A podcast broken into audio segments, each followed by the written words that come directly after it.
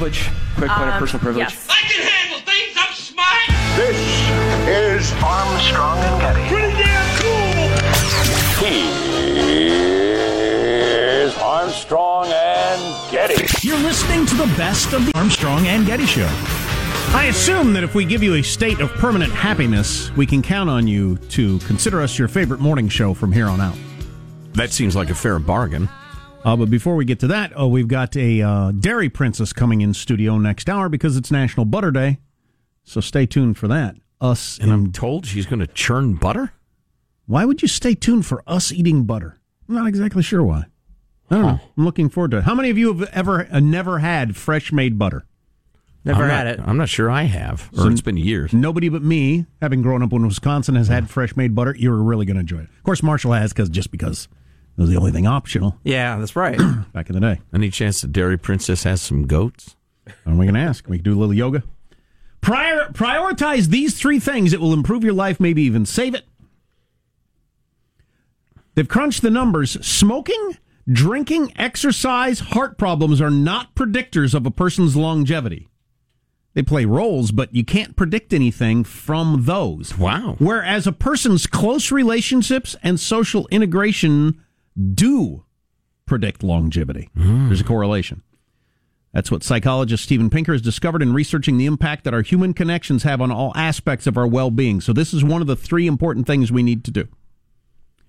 Um, those with intimacy in their lives, those with support systems and frequent face to face interactions, not only are physically and emotionally healthier, they live longer.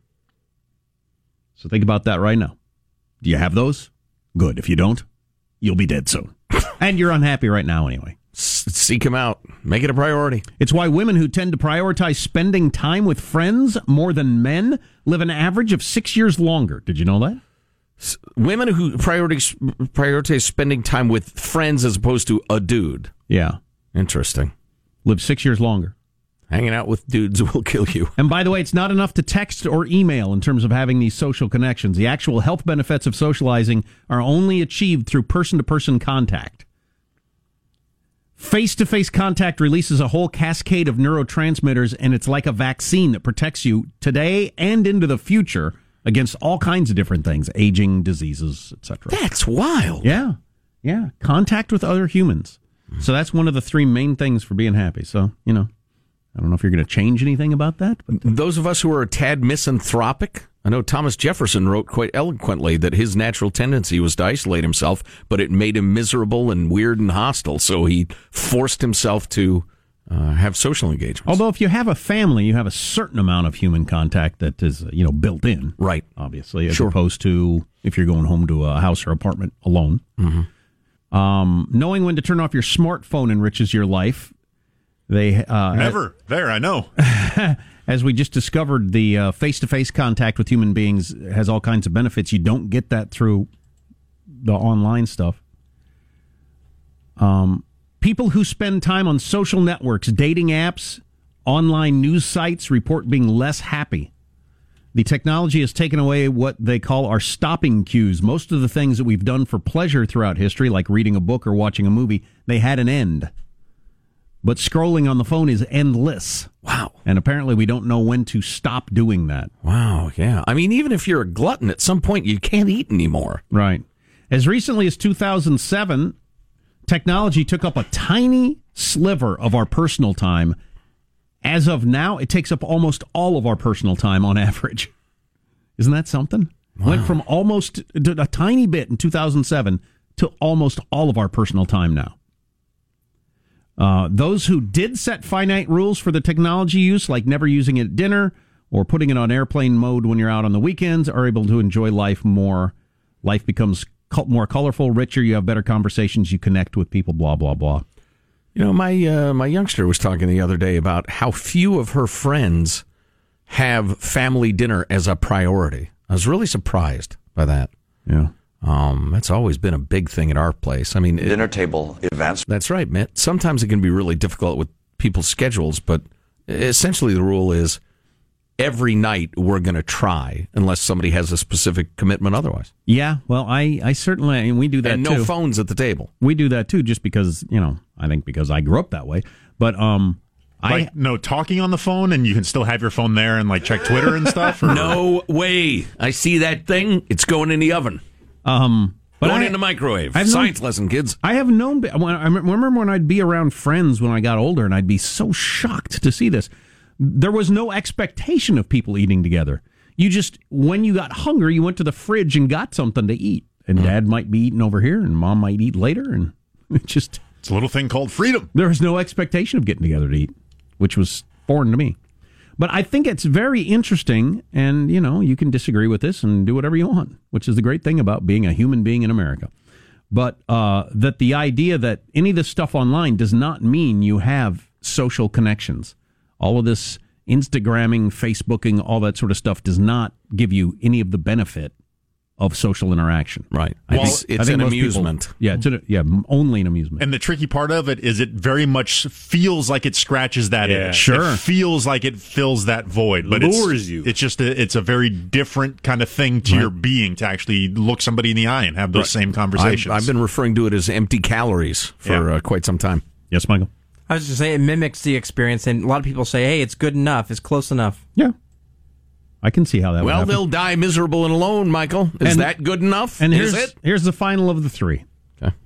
And this is something that uh, thinkers, religious people, philosophers have known forever. Yet everyone continues to ignore it. Chasing meaning, not happiness, is what really matters. The quest for happiness does not make you happy. Constantly evaluating your own happiness is actually contributing to feelings of hopelessness and depression. Happiness is a fickle emotion, fleeting based on a moment or an experience. The only thing that really makes us uh, happy is uh, having meaning. There's actually a couple of things that fit in with that. Four forms of meaning belonging, purpose, transcendence, and storytelling. Transcendence is uh, uh, something that gets you out of just thinking about your own life. Mm-hmm. Anything that's that. Um, once again, having a family forces you into some of those anyway. A lot of the way we used to structure society, for instance, fill these three things, just automatically did. Right. And then we abandoned them because we're smarter, I guess, than all of human history. Well, yeah, or just had the ability to fulfill all our desires, so went ahead. And or we're dancing at the end of the strings of various electronics companies that are making enormous profits. But I really liked that sentence. Happiness is a fickle emotion, fleeting, based on a moment or experience. Hmm. It doesn't actually make you happier. what was that list with the transcendence and storytelling and These are the four things that give your life meaning belonging, belonging? Okay, having a you know, okay, purpose, yes, transcendence, and storytelling. Yeah. That that last one's interesting. Yeah, I don't quite understand it. I'm There once sorry. was a man from Nantucket. I don't quite understand the That's, storytelling a, part. that's the start of a limerick, not necessarily a storytelling. But no, I, I think the storytelling aspect is how it's one of the, the greatest divides between us and, and other beasts, right? It's our, it's our ability to communicate. Well, I was laying in my doghouse today, licking my genitals. Yes. and then uh, You're not going to believe what happened. Fly flew in, uh, swatted at it. But it's the, it's our abilities to tell stories, to teach lessons, and and pass on knowledge that is it is very fascinating. and obviously it fits least. in with the face-to-face contact and the human interaction. They all, they, all And three of these kind belonging. of, yeah, Yeah. all three of these kind of fit together. Yeah. So there you go. Live long and prosper with that knowledge.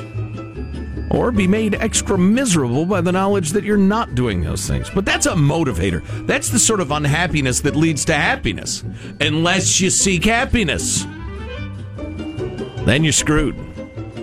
Seeking happiness is a well, the kind of happiness people generally talk about in the 21st century is just a waste of time.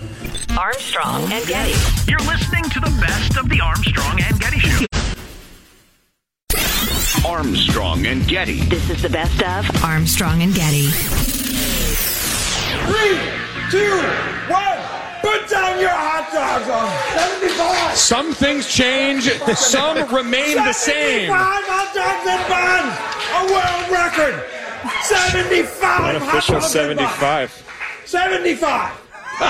So that was from the hot dog eating contest on 4th of July, a family tradition at my house to watch that on ESPN. George Shea, former friend of the Armstrong and Getty show, Former. Mentioning it the winning 75 hot dogs. he was brilliant as always in his introductions Boy, and uh, his everything. ability to commit to uh, whatever event he is currently participating in is awesome. It was absolutely fantastic. But uh, anyway, here's Joey Chestnut after setting a new world record of 75 dogs. It was. I, I knew I was fast in the beginning. It was like blistering speed, and uh, the the dogs were cooked really well today. And uh, it, it, it kind of minute like six is where where I really missed the crowd because they they're pumped up, and uh, I, I hit a wall, and it took me a, a little bit more work to get through it. Um, and uh, yeah, this is a crazy year, and I'm happy I was able to get a record. With a couple minutes to go, he was on pace to hit 100. Oh, no. Yeah. No. And then he just kind of stopped and his eyes got buggy. Yeah, as they would. oh. If if I am in the competitive eating circuit, and somehow in the back of my mind I know my max is hundred hot dogs in ten minutes, it is beneficial to my career to break my record 10 consecutive years. Oh, yeah, absolutely. Than to just set the benchmark You at know something I can never top. You're absolutely right because he always breaks it by like a dog or two. Yeah. Although So, take yeah, it from that- an old athlete, Sean, you never know when injury is going to jump up and get you, and your career is over. But yeah, he, yeah, his he makes his money by being a draw at whatever state fair or county fair he goes to, and if he just blows it out of the water right away, then it would be no fun to go watch him eat eighty after he ate hundred. In fact, that Lost you'd, a step. you'd feel like he got let down. The perception that he's on the decline too. Yeah. As lunatic as that is, eating seventy-five hot dogs in ten minutes would be like lifting a million pounds for the average person, or running a marathon in five minutes. Running a thousand miles an hour. Right. I mean, it's so beyond. Oh yeah, It's incomprehensible. So they went back. They've been doing this for a hundred some years, going back to the 1800s, and like the first, Really? the, yeah, and the first record was like four.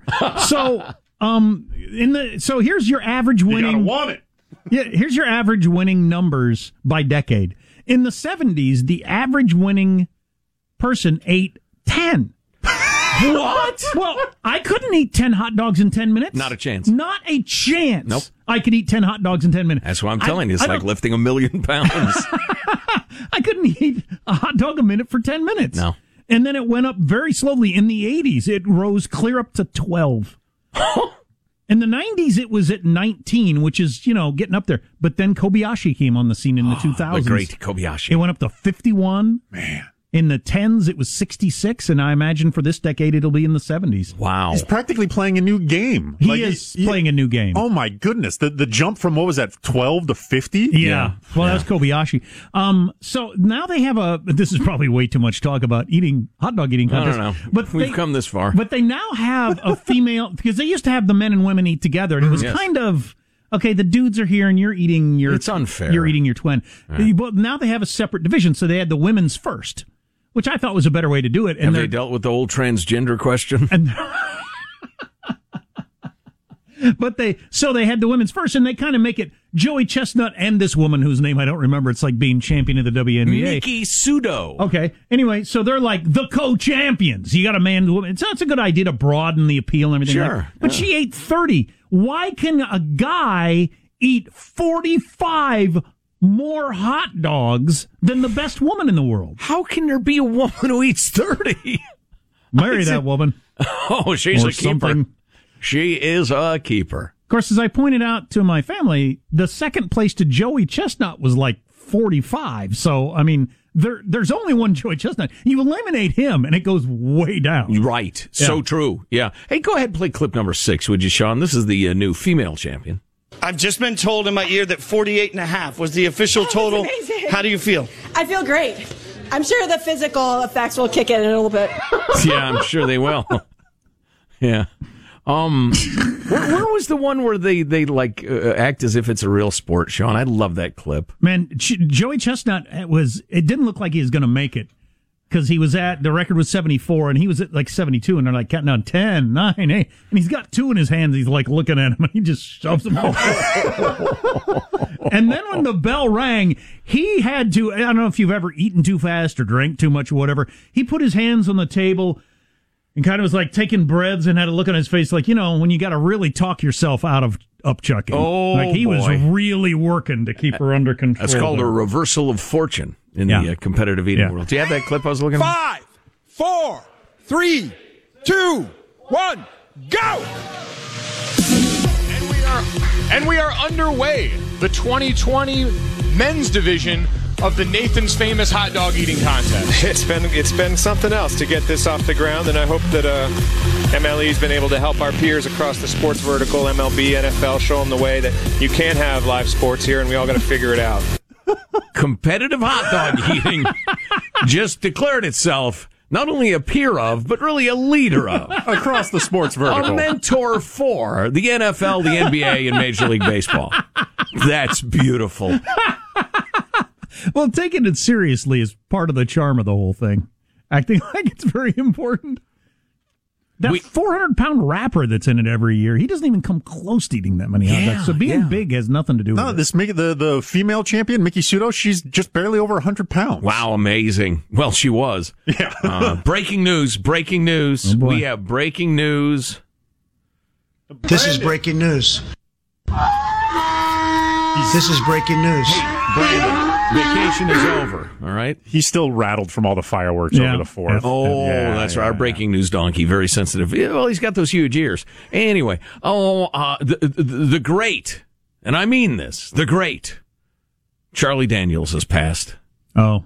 The devil went down to Georgia. He was looking for a soul to steal. He actually had a long career, great songs. He's a whale of a musician, uh, but he has passed. It's a shame. He'll be missed. I'll have to tell my son that. I was really hoping to get out to because he played. He was playing locally regularly, like Tahoe area. Oh, really? And I know m- m- my youngest especially would have loved to see him sing "Devil Went Down to Georgia" live. He would have just been blown away by that. Yeah, uh, eighty-three years old. That's not that old. No. Who was I? I read uh, too many rock star autobiographies, although I enjoy them. Uh, enjoy them. Who was I? Read? It might have been Keith Richards. I one of your like giants of rock was talking about playing with Charlie Daniels when he was a country guitar player and a rock and roll guitar player. Just how talented he was and what a solid musician he was. Oh, I know Glen Campbell thought super highly of him. Just for instance, and Glen's a hell of a picker. Kind of like Was. an old blue tick hound. I like to lay around in the shade. I may not have much money, but I damn sure got it made. Nice. And I ain't asking nobody for nothing. Mm. You leave this long-haired country boy alone, which Mm. talks about smoking dope Oh my! and drinking beer. Oh, I don't approve of that. You're listening to the best of the Armstrong and Getty Show. Armstrong and Getty. Armstrong and Getty. This is the best of Armstrong and Getty. One of the difficulties of talking about something Matt Taibbi has written is that he's such a good, solid writer, and he- there's so little fluff in what he writes. You don't know what to leave out. So He's got many thoughts in his head. I'll I'll hit you with a, ch- a chunk of his uh, his recent story on white fragility, in quotes. Um, it- actually, one of the more amusing parts of this article, which I'm going to leave out, is he absolutely blasts the hell out of this woman, Robin DiAngelo, who wrote White Fragility. Well, he calls the book Horse S. It's the number one book in the country, and he Yeah. calls it Horse S. Yep. Yep. so here's what Matt says in part. A core principle of the academic movement that shot through elite schools in America since the early 90s was the view that individual rights, humanism, and the democratic process are all just stalking horses for white supremacy. The concept, as articulated in books like former corporate consultant Robin DiAngelo's White Fragility, reduces everything, even the smallest and most innocent human interactions, to racial power contests. I will depart from the text and tell you, I, I find this book one of the most loathsomely racist things I've ever seen. It's been mind boggling, he writes, to watch white fragility celebrated in recent weeks. Then he gives some examples, including Jimmy Fallon gushing. Um, white fragility has been pitched as an uncontroversial roadmap for fighting racism at a time when, after the murder of George Floyd, Americans are suddenly and appropriately interested in doing just that. Except this isn't a straightforward book about examining one's prejudices. Have the people hyping this impressively crazy book actually read it? Impressively crazy. DiAngelo isn't the first person to make a buck pushing tricked up pseudo intellectual horse ass as corporate wisdom, but she might be the first to do it selling Hitlerian race theory, as in Adolf Hitler. White fragility has a simple message. There's no such thing as universal human experience, and we are defined not by our individual personalities or moral choices, but only by our racial category. Which is why I think this is one of the most aggressively racist things ever published. If your category is white, bad news. You have no identity apart from your participation in white supremacy. Here's a quote. Anti-blackness is foundational to our very identities. Whiteness has always been predicated on blackness. which naturally means a positive white identity is an impossible goal. That's a quote from the book. Imagine explaining that to the Vikings, you know, and not the Minnesota Vikings, but Vikings in the year 632. You realize your whiteness is defined entirely by blackness. They'd be, be like, there are, there are dark colored people? What? They wouldn't have any idea, but no, they had no identity. Imagine teaching it to your kids today. You envision Vikings much more willing to engage in debate than I do. That's a good point. Uh, let's see. DiAngelo instructs us that there's nothing to be done here except, quote, strive to be less white. To deny this theory or to have the effrontery to sneak away from the tedium of DiAngelo's lecturing, what she describes as leaving the stress inducing situation, is to affirm her concept of white supremacy. This intellectual equivalent of the ordeal by water, if you float, you're a witch, is orthodoxy across much of academia, which is scary. Our God, our universities are so perverse right now. Oh my God. Right. It's the idea that if people launch into this horse S, as he rightly called it, and you just roll your eyes and whatever and walk away, that's proof that you're a white supremacist. Right, right. DiAngelo's writing style. If you engage and argue with it, of Right. course that's proof you're a racist. So it's Yeah. the whole if you float, you're a witch. If you drown, well, you're drowned. Right. DiAngelo's writing style is pure pain. The lexicon favored by intersectional theorists of this type is built around the same principle as George Orwell's Newspeak. It banishes ambiguity, nuance, and feeling and structures itself around sterile word pairs like racist and anti-racist, platform and deplatform, center and silence that reduce all thinking to a series of binary choices. Uh, oh, sorry. Pages stuck together. I licked my finger. Probably got the vid now. Writers like DiAngelo like to make ugly verbs out of ugly nouns and ugly nouns out of ugly verbs. There are countless permutations on centering and privileging alone. In a world where only a few ideas are considered important, redundancy is encouraged. For example, to be less white is to break with white silence and white solidarity, to stop privileging the comfort of white people. Or Ruth Frankenberg, a premier white scholar in the field of whiteness, describes whiteness as multidimensional.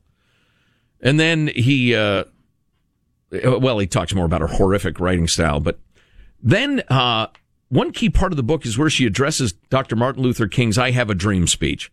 One line of King's speech in particular, that day he might, uh, that one day he might be judged by the content of his character and not the color of his skin. It was actually his children he was talking about, but anyway, was seized upon by the white public because the words were seen to provide a simple and immediate solution to racial tensions. Pretend we don't see race and racism will end. Color blindness was now promoted as the remedy for racism, with white people insisting they didn't see race or if they did, it had no meaning to them that this speech, this is Taibbi now, that this speech was held up as the framework for American race relations for more than half a century, precisely because people of all races understood King to be referring to the difficult and beautiful long-term goal, is discounted, of course.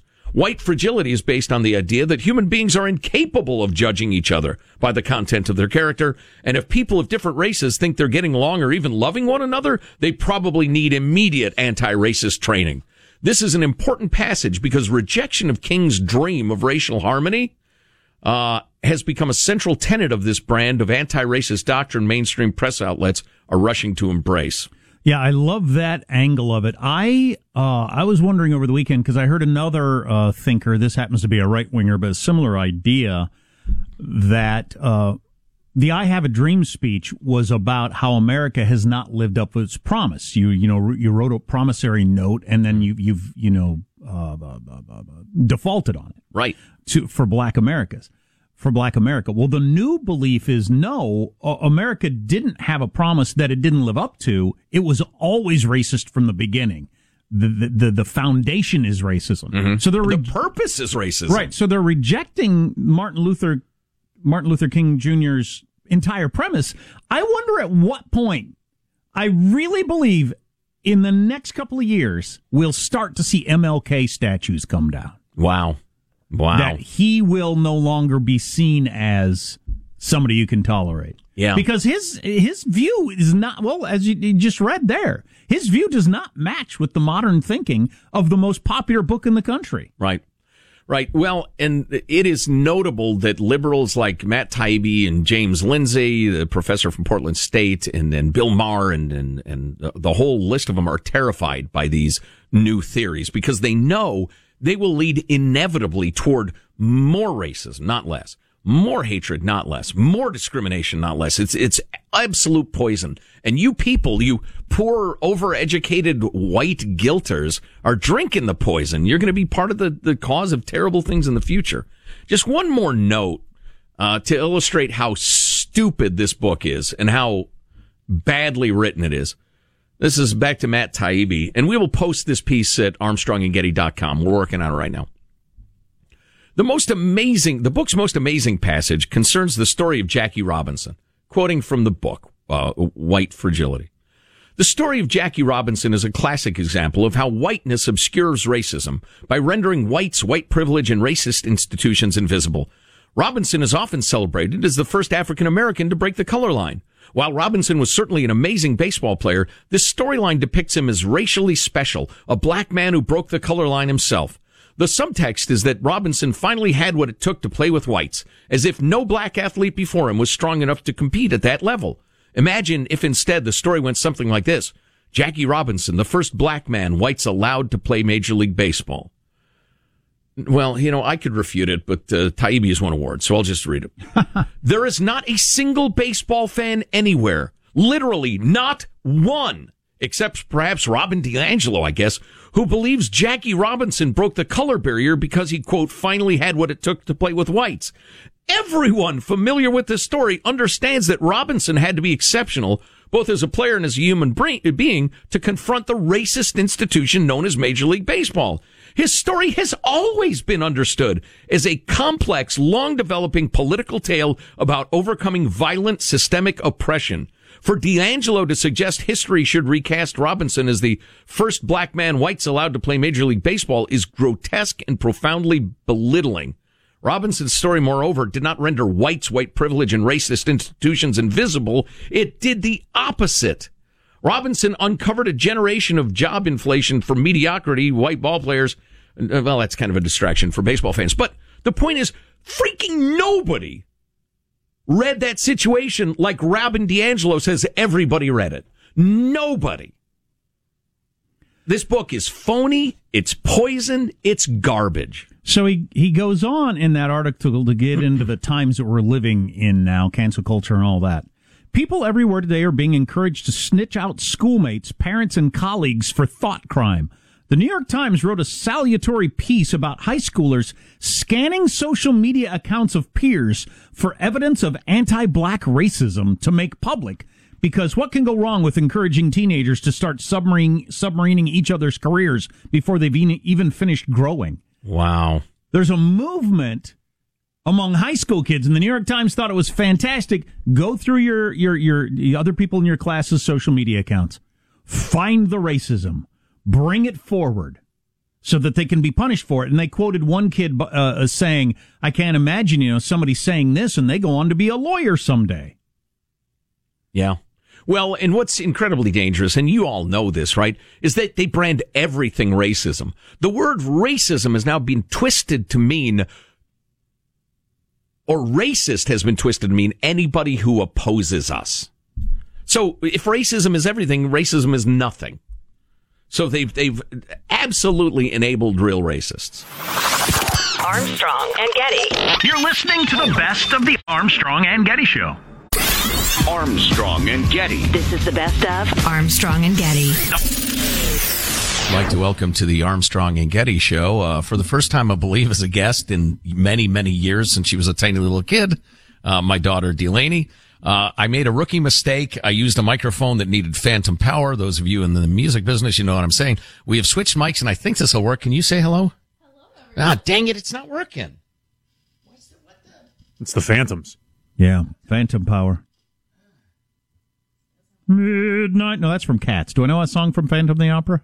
Uh, operas are hard to, to sing because they're mostly in other languages. No, Phantom of the Opera is not like that. Phantom of the Opera is not actually. We sure it has opera right in the name. Boy, I hope you don't know that song. All right, well, listen, we'll share a mic for this segment. Okay.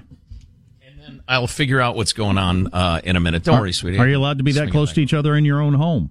Uh, yes, we are, and and and go to hell if you don't like it. Um, so uh, you can say hello again if you'd like. Hello, everyone. Uh, Little D mentioned to me it's been ages since you've talked to Jack. Yeah, how are you doing? I'm fantastic. How are you? I'm doing pretty good. Quarantine's kind of got me down, but you know it is what. Yeah, to be your age and stuck in your parents' house, I can't even imagine. Well, and to that topic, that was the most popular question, and uh, you know it's cool. But so, what do you think of school and your life being put on hold all of a sudden, and you got to live with mom and dad for God knows how long? In the nicest way possible, it sucks. Uh, Data data Uh, supports that. yeah, the data the data backs that up. like, don't get me wrong, I have a really good relationship with both my parents, but um, no one wants to spend their twenties in their hometown. And it's it's just being pulled out of an entire life you've made, and I know personally for me that's a life on the East Coast. Um, so it's just kind of all of a sudden I'm telecommuting with a time difference of three hours. So it's just kind of every sense of normalcy is kind of gone. Yeah, well, yeah, the- everybody that was young can fully relate to. Yeah, I like my parents fine. That's good. I'm an adult. I'm an adult now. I'm out on my own. I got a life. I got lots of things I'm doing that I nec- don't necessarily want to do around my parents. So, Well, in my case, you know, I- I wouldn't have wanted to do it because, uh, you know, I was getting after it with my friends. I mean, we were living large and the rest of it. Delaney has the uh, the advantage of she comes home and the house is bumping. Yeah, it, it's definitely a fun time. Uh, there's a lot of experiences that I might tell in a few years, but Oh, but for right now, Hey, this is all off the record. Wow. All right, you. Well, hey, listen, I will tell you this, and, and Delaney knows this. It's, I I feel bad. When I was 20 years old, I mean, to be yanked away from school and my friends and my band and my job and the rest of it, and all of a sudden I got to go live with mommy and daddy again. but is the, but is the bar Oh. always open at the Getty household? I mean, does it ever close, or is it just like Vegas? It's pretty much 24 hours a day. There's no clocks on the wall. Yeah, no clocks. They're pumping oxygen into the rooms to keep everybody honey, awake. honey, let me handle that question. No, we're trying to be responsible. My God. we're trying. Sometimes Uh, the canasta games go long, but Yeah, I, I will tell you this though, and uh, I will speak for myself, and Delaney can merely roll her eyes and move on to the next topic. Uh, the cool part of it is, is, um, and this is true of my other two kids as well, is she is my offspring, but we're friends, and we're really good friends, which is cool, and it's been crazy fun to have her home because we have these verbal jousting matches, um, just to keep ourselves sharp, and also we get to talk about the, uh, you know, the issues of the day and like some of the stuff you're studying right now, the war related stuff. You want to talk about that a little bit? uh, sure, yeah. I'm currently in a class called uh, Law of Law and Ethics of War um, at my school, which is taught by a uh, major in the U.S. Army, which is super cool because it's actually someone with real world experience. Um, but it's definitely a lot of the things we've been talking about have been pretty extreme topics, like whether or not drones should be allowed in war, whether or not. Uh, What do you think about a drone strike on the head of the World Health Organization? Would that be legal or? Yes. Oh, you're asking her. uh, um, I'm gonna have to refer you back to Yeah. my dad on that one. I like the idea of it. I don't I don't want my professor to hear this and you know it to impact my grade in any way. Uh but yeah, it's a lot of real world discussions that have definitely not been like any class I've ever taken before um in college. Hey, in terms of taking classes in general right now, what percentage of uh, normal are you getting in terms of the education you're getting, do you think? Do you feel like it's like doing the online thing is 80% of being there, uh, 60%, 100%? So I think it would be really hard to give a percentage. In talk radio, you make things up. That's uh, one thing you would learn. in um You act like you've done a study and Of course, of course. Uh, this is my one person study. Yes. It's a large margin of error. Um, but what I'd say is I am getting the same information. Like the, the day to day knowledge, yeah, that's being transmitted. Um, maybe it's harder to pay attention overall, but I'm getting that same info. The part that's harder and the part that I'd like to see more of is so much of the great things about going to school is being able to go to your professor after class ends and have that 30 second conversation Hmm. that doesn't make sense to go to office hours for. Right. It's like Right. a lot of my enrichment and a lot of the professors I've made better relationships with, it's just going up to them after class. And that's not something I can do right now. I'm sure that's something that they could work out, though. I mean, th- this was all thrown together. This wasn't, you know, the, the these uh, the, the current way they're doing things wasn't uh, planned. But if you had a little time to think about it and a little more resources, I'm sure they could come up with a way around that. Right. And also we've talked a little bit about how as the stage is different from radio, which is different from TV, the art of keeping people interested, uh, and riveted on a little computer screen is very different than doing it live. Yeah, would too. you say it was harder to pay attention? You mean there's more distractions at home with the all night party, or uh, just just to like staring at a computer screen is less engaging? Playing Animal Crossing on a second screen while the lecture's going on. yeah. I will not conform, confirm nor deny any of that. Uh, however, um, it's definitely, I think, just staying engaged. My professors who they've now put in our participation grade, you have to have your webcam on. Those classes are going a lot better than the ones who have said it's optional. Uh, because when it's hmm. optional, Any not teacher who ever says this is optional, I might, even even when I was a little kid, all the way through getting older, I always thought you just told ninety percent of the people here they don't have to do it, and they're not going to do it. All right, just cheating yourself, Jack.